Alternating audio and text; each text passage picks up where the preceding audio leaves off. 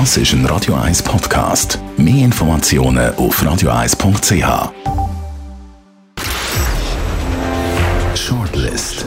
Namen, wo Schlagzeilen machen. Diskutiert von Mark Jäcki und dem persönlichen Verleger Matthias Ackeret. Jetzt auf Radio 1. Präsentiert von der IH Keller AG.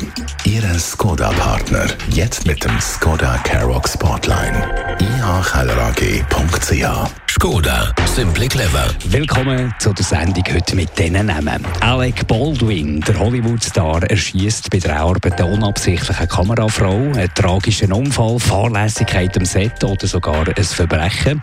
Matthias Döpfner, der Vorstandsvorsitzende vom Springer-Konzern, entlässt seinen Zauberlehrling, der Bildchefredakteur Julian Reichelt, wegen mutmaßlichem Machtmissbrauch, wackelt jetzt auch sein eigener Stuhl.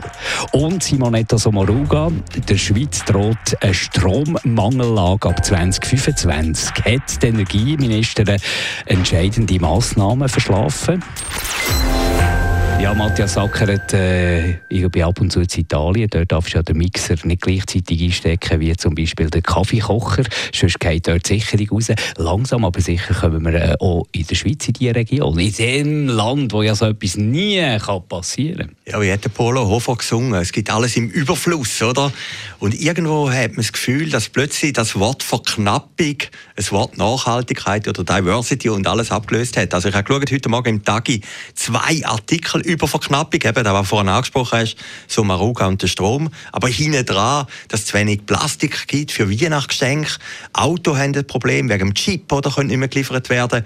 Und äh, das ist eigentlich schon noch erschreckend, dass du plötzlich aus dieser Überflussgesellschaft in eine Gesellschaft kommst, wo die Rohstoffe und Gegenstände nicht mehr da sind. Und der Strom ist natürlich lebenswichtig und das ist etwas, äh, wo ja vielleicht auch ein Gut ist, wo plötzlich knapp ist. Jetzt muss man aber gleich die Kirche im Dorf lassen, im Punkt Stromknappheit. Wenn man die Studie durchliest, die da rausgegeben wurde vom Bund, das ist natürlich ein absolutes Worst-Case-Szenario. Da müssten wahnsinnig viele schlechte Momente gemeinsam zusammenkommen. Da müsste es AKW ausfallen bei uns in der Schweiz. Da müsste gleichzeitig in Frankreich auch noch etwas passieren. Da müssen also wahnsinnig viele Sachen zusammenkommen, dass die Stromausfälle tagelang kein Strom und so solche Sachen wirklich gibt. Heißt nicht, dass man nicht muss reagieren muss, aber es ist auch nicht so, dass es schon fast wie sicher ist, dass es dort ab 2025 Stromknappheit wird. Also da muss man schon ein bisschen im Dorf lassen. Ja, ja, klar, es ist kein Weltgesetz, aber es ist einfach möglich, oder? Wir haben es ja in Zürich ein paar Mal erlebt. Etwa die, also im Kreis 6 ist in den letzten vier, fünf Jahren etwa drei, vier Mal der Strom ausgefallen. Ich habe es mal erlebt, am Mittag, das war hochinteressant, am Schaffhauserplatz, ist der Strom für eine Stunde ausgefallen. Und da bin ich am Denner vorbeigelaufen. Da ist die Tür nicht mehr zugegangen. Ein Tram ist stillgestanden. Es war so ein bisschen dunkelt, von einem Jahr. Gewesen. Äh, plötzlich kein Licht mehr. Und du merkst, auch in diesen zehn Minuten, wo der Strom ausfällt, wie wir eigentlich vom Strom abhängig sind. Das Leben ist völlig ein anderes. Und wenn man sich jetzt das vorstellt, dass das nicht ein Tag ist, sondern zwei, drei Tage, äh, dann wirst du völlig einen, einen anderen Begriff ja, klar, haben. Oder wir hängen alle, oder wir absolut, du kannst total abhängig. Genau, du kannst keine Radiosendung machen, das Tram fährt nicht mehr, es hat kein Licht mehr, eben die Türen funktionieren nicht. Also wir Im sind Winter, so... Heizungen genau, und so. Also man unterschätzt das immer. Und es hat auch eine Studie mal gegeben, es gibt ja viele Studien, aber es hat mal eine Studie gegeben, vor, vor Corona ist da gesehen, dass eigentlich der Stromausfall das gefährlichste Übel ist für eine Gesellschaft. Viel gefährlicher noch wieder eine Pandemie, wie wir es jetzt erlebt haben, oder? Wie, wie einfach so Mechanos können passieren. Und wie gesagt, in Zürich ist es ein paar Mal passiert, dass ganze Quartierteil keinen Strom haben. Und von dem her schaue ich die Studie schon für realistisch an. Und ich glaube, Natürlich ist das der Worst Case. Und natürlich ist die Chance groß, dass es nicht eintritt. Aber gerade bei Corona hat man doch immer gesagt, man hat sich ja nie yeah, mit dem Worst Case beschäftigt. Und darum finde ich es auch wichtig, dass man sich mit dem beschäftigt. Da bin ich absolut Ihrer Meinung. Es kommen auch relativ viele Sachen ja zusammen. Einerseits mal, am wichtigsten, die ganze Welt braucht immer wie mehr Strom. Das ist mal das eine. Das andere sind die Verträge mit der EU. Wobei Simonetta Sommaruga sagt in ihrem Interview im Tagesanzeiger, so wahnsinnig viel mit diesen Verträgen hat das nichts zu tun, wegen, wegen Stromlieferungen und äh, äh, Stromabkommen und so solche Sachen. Und das Dritte ist doch der Umbruch von der Atomenergie in erneuerbare Energie, dass man das eine möglichst schnell machen will und das andere halt noch nicht so weit ist, dass es eben dann den wahnsinnigen Strombedarf überhaupt abdecken kann. Ja. Also kommt schon relativ viel zusammen, wo da nicht so gut läuft. Ja, ist ja noch interessant. Also Fukushima vor zehn Jahren, das war natürlich schon ein Wendepunkt gewesen, oder? Ich meine, gerade Frau Leuthardt, die ja dort am Drücker war, ist ja voran noch aus dem Kanton Aargau, ist ein Atomkanton, ist ja völlige Befürworterin von diesen Kernkraftwerken. Dann ist Fukushima gekommen und dann hat man gesagt, man steige aus. Oder Merkel in Deutschland hat es ja noch viel krasser gemacht. Jetzt habe ich heute Morgen einen Artikel gelesen in der Welt, in Vorbereitung von der Kolumne, habe ich gelesen, dass Frau Merkel im Prinzip schon wieder ein bisschen für die Atomenergie ist, im Zusammenhang mit Frankreich. Ich weiß nicht, ob das stimmt. Aber es zeigt ja gleich, dass die Kernkraftwerke, die man jetzt überall abstellen will oder äh, irgendwie sagt, die soll man nicht mehr weiterführen, dass die natürlich schon viel an Energiebedarf äh, antreiben. Und in Frankreich werden ja Kernkraftwerke bauen, in anderen Staaten auch. Oder? Aber sie sind sehr teuer im Unterhalt und es gibt glaube ich auch keinen Stromkonzern, der noch das Konzept hat für ein weiteres AKW. Also von dort her ist ja das schon richtig. Aber das ist auch völlig politisch, ob man jetzt da links oder rechts politisiert, völlig äh, äh, irrelevant.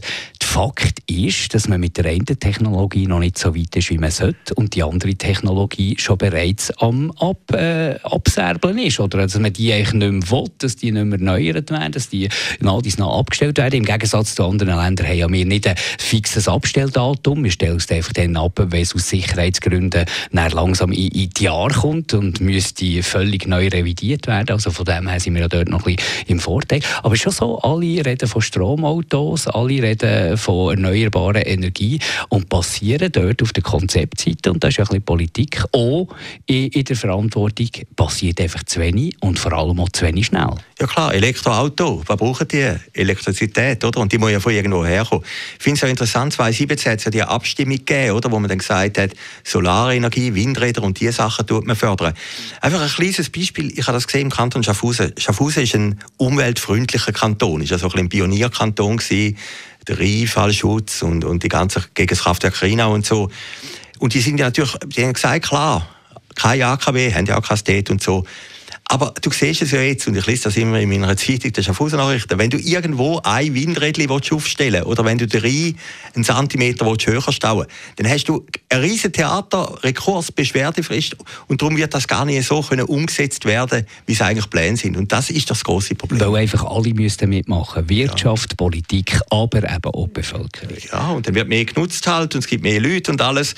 Also ich schaue die Szenarien, die du gesagt hast, die schaue ich für realistisch an. Das kann schon passieren. Und ich glaube, die Schweiz ist ein paar Mal ganz hutscharf der, der vorbeigeschrammt an so einer Stromkatastrophe. Ich meine, wer hätte gedacht, ja, 100, ja, 100 Beispiel Corona. Aber wer hätte jetzt zum Beispiel mal gedacht, dass es zu wenig Spielzeug gibt, wie es kein Plastik auf dem Markt gibt, oder? Und das sind doch alles Sachen, die vor drei, vier Monaten noch unrealistisch sind. Und jetzt hat man überall dort Papier gibt es zu wenig und da gibt es zu wenig und da gibt es zu wenig. Also auf der Welt ist irgendetwas passiert, was man nicht ganz kann erklären kann. Und bei den Autos ist ja, glaube ich, ein Chip, eine Chipfabrik in Taiwan, die nicht mehr produzieren kann. Schauen wir auf Deutschland über, schauen wir dort in die Medienlandschaft. Matthias Döpfner, die, die den kennen, ist der Vorstandsvorsitzende vom Springer Verlag, der Bildzeitung rausgibt. Kann man sagen, der mächtigste Medienunternehmer wahrscheinlich von ganz Europa.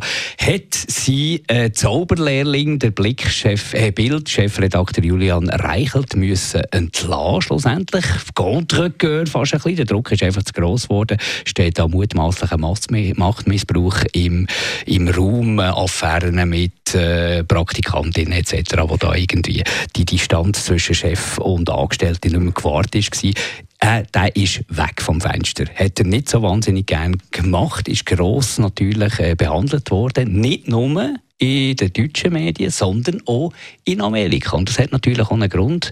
Springer möchte dort gerne äh, Fuß fassen und Geschäft aufziehen. Also ist jetzt das irgendwie etwas für eine Konkurrenz zu schaden oder haben wir da tatsächlich im Springer Verlag ein Problem und wird Martin Döpfner lang, Matthias Döpfner langsam untragbar? Ja gut, untragbar kann er nicht werden. Er hat ja sogar noch Aktienteile. Ich glaube, der ist ganz fest im Sattel. Ja, du weißt, äh, wie, wie der Druck, ja, jemand, der etwas besitzt, kann untragbar tragbar machen. Ja, ja, der moralische Druck ist natürlich groß, oder? Es sind natürlich jetzt auch, eben wie du gesagt hast, der Springer Verlag geht nach Amerika, ist natürlich dort auch eine andere Moral, Wertvorstellungen, oder? Also die ganze Geschichte ist ja über die New York Times gekommen und das wird natürlich am Schluss einfach Komponente sein, dass gesagt haben, es ist nicht mehr tragbar, wenn wir, die haben jetzt so ein Portal gekauft, ein politisches Portal Politico, wenn wir dort Fuß fassen in Amerika, müssen wir ein sauberer Betrieb sein. Und darum haben sie halt den Reichelt den geopfert, oder? Äh, wenn jetzt der Döpfner sagt, äh, der Springer Verlag oder die Bildzeitung haben ein, ein Problem, dann ist das natürlich auch ein bisschen scheinheilig. Ich meine, er ist jetzt, glaube ich, 20 Jahre dann am Drücken, oder? Dann hätte er das Problem mal können lösen zum einen. Er hat ja in der Videobotschaft gesagt, das sei nicht das Problem vom Verlag, ja, sondern, sondern ein Problem von dieser Bilderredaktion. Ja, und die Bilderredaktion ist natürlich die wichtigste Zeitung von dem ganzen Konzern, oder? Das ist eigentlich das Aushängeschild, oder? Boulevard ist natürlich auch, eine Boulevard-Redaktion ist auch ein bisschen anders, vielleicht wieder eine andere Redaktion. Das Video ist ja äh, interessant gewesen. Er hat das irgendwie mit dem Handy aufgenommen, hat dann irgendwie gesagt, Kolleginnen und Kollegen, ich bin gerade auf dem Abflug nach Washington und hat dann zwischen ihnen, zwischen Stuhl und Bank, hat er schnell das Problem noch gelöst. War auch wieder ein bisschen absurd. Gelöst hat es ja nicht, ja, aber er hat sich gedrängt ja, gefühlt, das sehr gedrängt, wenn er vorher im Flüger einsteigt. Ich meine, der Springer Verlag hat ja eine riesige Kommunikationsabteilung. Man hätte es ja alle anders können machen es, es hat einfach das Bild oder das Video ist ein bisschen symbolisch symbolisch gewesen. Es ist ihm sehr, sehr unangenehm. Er wollte eigentlich ein Problem über den Ozean entweichen. Und hat man ja richtig gemerkt, der steht auf den Julian Reichelt. Das ist sein Ziehsohn. Der hat auch aus Boulevard-Sicht einen grossartigen Job gemacht. Bildzeitung hat genau gleich wie alle anderen Medien Probleme gehabt, ist, ist im Sinkflug gewesen, wahrscheinlich immer noch. Die Auflagen sind zusammengefallen. Und dann kommt das Bild TV, eine Schöpfung von äh, Julian Reichelt, wo er meiner Meinung nach auf diese Art von Journalismus sehr, sehr gut gemacht hat. Hat tatsächlich etwas Neues können kreieren etwas, wo die Leute darüber reden. Also mir entlädt natürlich so einen Mitarbeiter, den er trotz Verfehlungen nicht gern. Ja, Mutmaßliche Verfehlungen, ja, muss man sagen. Und er, hat ja, noch nicht. er hat ja die zweite Chance gehabt. Man hat mir im März gesagt, ja gut, also und angeblich... Das war wahrscheinlich der Fehler. Gewesen. Ja, das war halt der Fehler. Gewesen. Natürlich, der hat das Bild TV geprägt. Der verstorbene Fernsehdirektor Schellenberg hat ja mal gesagt, Fernsehen ist Boulevard, oder? Und äh, Tele Zürich mit dem Roger Schawinski am Anfang, Fernsehen ist natürlich Boulevard, oder? Das ist natürlich die reinste Form äh, von Boulevard. Und ich finde das Bild TV, ich habe es ein paar Mal geschaut, äh, Roger Köppel ist ja dort sehr viel Gast. Ich finde das auch sehr gut gemacht. Und zwar, es ist eigentlich auch ein das Comeback vom Fernsehformat, oder? Das zeigt, der Fernseher in dem Sinn ist nicht tot. Ja, man hat das, das Gefühl gehabt, man kann es eigentlich nicht mehr neu erfinden. Und gleich ist der Bildzeitung irgendwie gelungen, das, das, das, das Internet sehr, sehr gut zu nutzen oder? Für, für genau das Fernsehformat. Also wenn ich jetzt müsste für ein, für ein Online-Portal ein Fernsehen äh, kreieren, dann wäre ich ziemlich schnell am Anschlag. Aber die haben irgendwie geschafft, dort von sich reden zu machen, gute Sendungen zu machen. Sie sind äh, näher dabei sie, natürlich. Sie sind näher bei den, bei den Leuten. Hey, äh, machen Meinung, Meinungsjournalismus, ganz klar. Die haben ganz klare Haltung äh, gegen die Regierung im Moment, gegen Corona-Massnahmen im Moment. Also sehr populistisch. Und, und das scheint zu funktionieren. Ja, und interessant natürlich der Bildverlag oder der Springer Verlag ist natürlich immer ein bisschen regierungsfreundlich, also CDU-freundlich gewesen. Und wenn man jetzt die Kommentare einmal liest vom Reichelt, ich meine, der hat plötzlich gegen Merkel geschossen, ohne Ende, oder?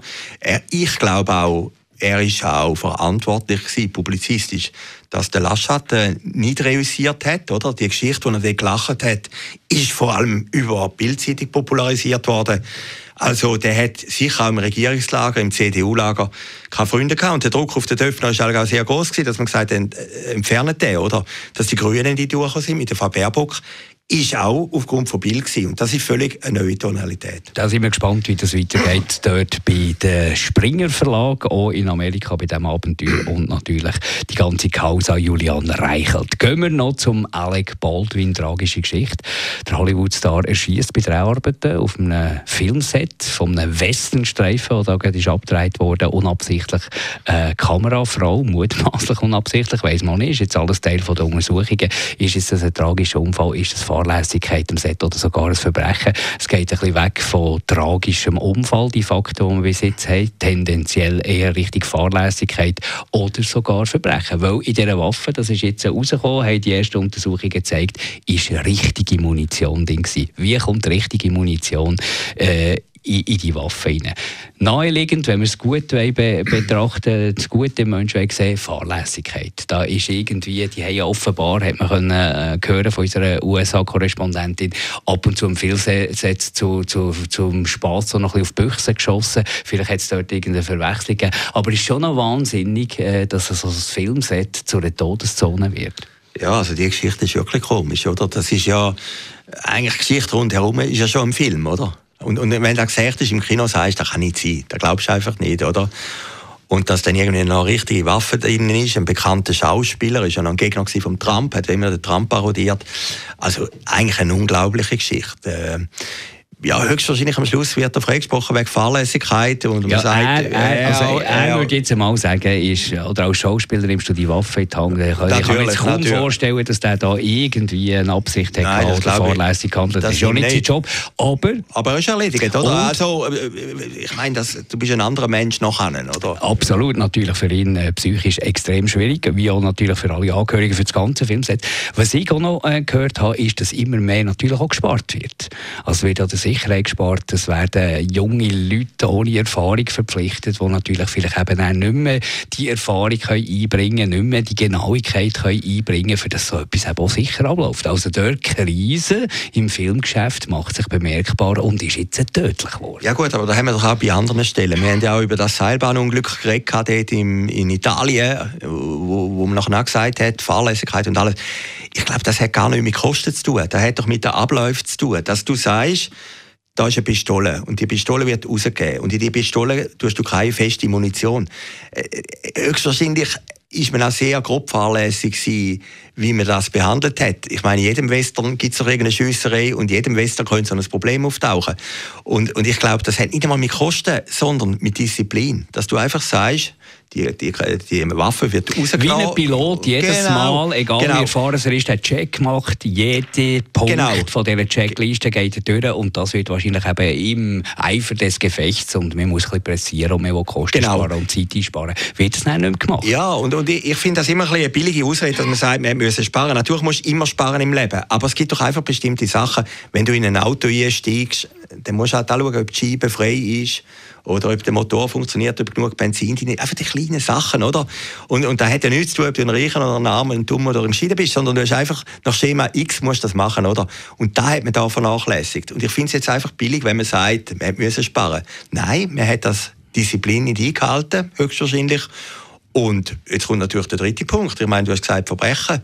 Kann natürlich auch sein, dass jemand noch äh, Kugeln dort hat. Also, wir haben angefangen von dieser Sendung, man muss alles Mögliche durchdenken, eben, dass der Strom mal ausfallen kann. Und man muss natürlich als ermittelnde Polizei und Staatsanwaltschaft auch die Möglichkeit in Betracht ziehen, dass da hätte können ein Verbrechen vorliegen Und die Ermittlungen, die laufen jetzt und da wird es jetzt auch immer wieder neue Gut, da fragt man uns beiden sicher nicht, aber wir, wir, wir, stehen mit Rat und Tat zur Seite. Sehr gerne. Danke vielmals, das war die Shortlist von heute. Merci vielmals für Zuhören. Die nächste Ausgabe von der Shortlist gibt es dann wieder heute in einer Woche. Shortlist mit dem Mark Jäcki und dem Matthias Ackeret. Zum Nachlesen und Abonnieren als Podcast auf radioeis.ch.